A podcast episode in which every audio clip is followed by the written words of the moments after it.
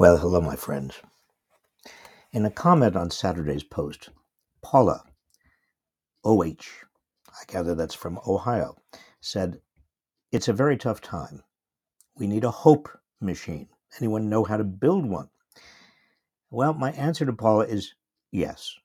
And in a moment, I'll give Paula and you some hammers, nails, and solar panels to build one. First, though, I want to validate your discouragement. We expected COVID to be gone by now. We thought the minimum wage would be raised by now, that bold measures to slow climate change would be enacted by now, that pharmaceuticals would be cheaper and childcare widely available by now. We never thought we'd be back in a Cold War with Russia, that racist replacement theory would lead to a massacre by a crazed gunman, that Trump would be back stirring up nationalist racism that a single Democratic senator named Joe Manchin would destroy a progressive agenda that most Americans favor, that inflation would rip through the economy, or that Roe v. Wade would be repealed. And now we face the serious possibility that the next Congress will be under the control of crazy right wingers. So don't kick yourself for feeling lousy. You have every right to feel that way. But hear me out, please. Let me say something else as clearly as I can. I've been at this fight a very long time. And right now, I do find lots of reasons for hope.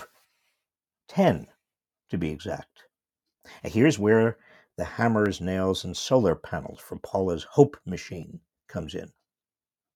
First, unions are stronger today, and more workers want to join a union than at any time in the last four decades. Between October 1st, 2021 and March 30th, 2022, the National Labor Relations Board recorded a 57% increase in workers filing for the petitions to allow union elections. That is a good thing. Unions give workers a voice, they lead to higher wages and better working conditions. A second reason for hope many issues now on the table with serious odds of being enacted within the next five or six years, would have seemed left wing fantasies a decade ago. Now, we haven't achieved them yet, but most Americans have come around to supporting them. A majority is in favor of Medicare for all. There's also a surge of support for universal basic income, also for free public higher education, and for a wealth tax on billionaires. Third, the more America sees of Donald Trump, the more most people are reminded of how disastrous he was for the nation and why we need stable and thoughtful individuals in positions of power. If Trump gets back on Twitter, his divisive and racist drivel will be harmful, of course, but it will also pull many Democrats, independents, and young people back into the fight against Trumpist racist nationalism. Ditto for all the Trump wannabes who have been advancing in Republican primaries. Fourth, the Supreme Court's conservative majority is a horror show, but it's also another reminder of why we need a Democrat in the Oval Office and a Democratic Senate. The imminent reversal of Roe is galvanizing a new and even stronger wave of activism. Fifth, the young people I teach and work with are some of the most committed, talented, and progressive people I have ever had the privilege of teaching and working with. I'm not talking only about Berkeley or even the coasts. I'm finding such people all across America. Many are entering politics. AOC is the leading edge of a generational wave that is transforming American politics for the common good. Sixth, speaking of waves, Tucker Carlson may bemoan it, and his older and whiter Fox News viewers may hate it, but the demographic forces now reshaping America cannot and will not be reversed. We are a more diverse society than ever before. This diversity will be a huge strength in the future, and it will be an additional bulwark against racist nationalism. Seventh, The myth of the decline of the West and the rise of the East, propounded by China and Russia, is proving itself bankrupt. Putin's war on Ukraine is showing the world that totalitarian systems can't even execute a war efficiently because dissent is stifled, accurate information doesn't get back to headquarters, because oligarchs have ravaged government funds, weapon systems don't work, because hierarchies are rigid and education in short supply, armies lack the training they need. Putin's war is also revealing how fragile the Russian economy is as is any economy whose strength turns on raw materials. Eighth, but the pandemic has revealed the unnecessary harshness of American capitalism.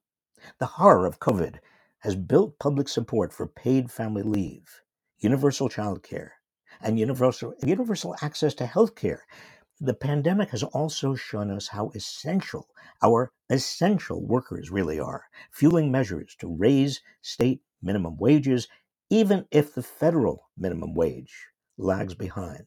Again, we are not seeing the results of this public change immediately, but the public has changed. These measures will be in place. Ninth, at the local and community levels, the pandemic has shown most Americans just how kind we can be to one another, how much we depend on each other. And as Alexis de, Tocqueville noted almost 100 years ago, how rich this nation continues to be in grassroots voluntary efforts for the common good. Take a day off from the grim national and international news to walk around your town, and you'll see what I am talking about. Tenth, and finally, let me remind you this is a long game. 50 years ago, a person could be imprisoned for being gay. There was virtually no black middle class. Women were second class citizens. No women headed large corporations or sat on the Supreme Court. 50 years ago, tens of thousands of Americans and Vietnamese were dying in a purposeless war the Democratic Party was under the thumb of big city bosses. Los Angeles was buried under smog. We suffered a crime wave far larger in proportion to our population than anything seen today.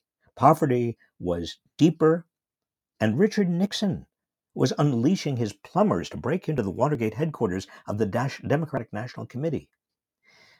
My friends, the struggle never ends.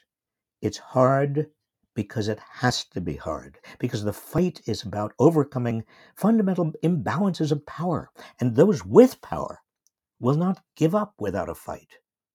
Martin Luther King Jr. was almost correct when he reminded us that the arc of the moral universe is long, but it bends toward justice.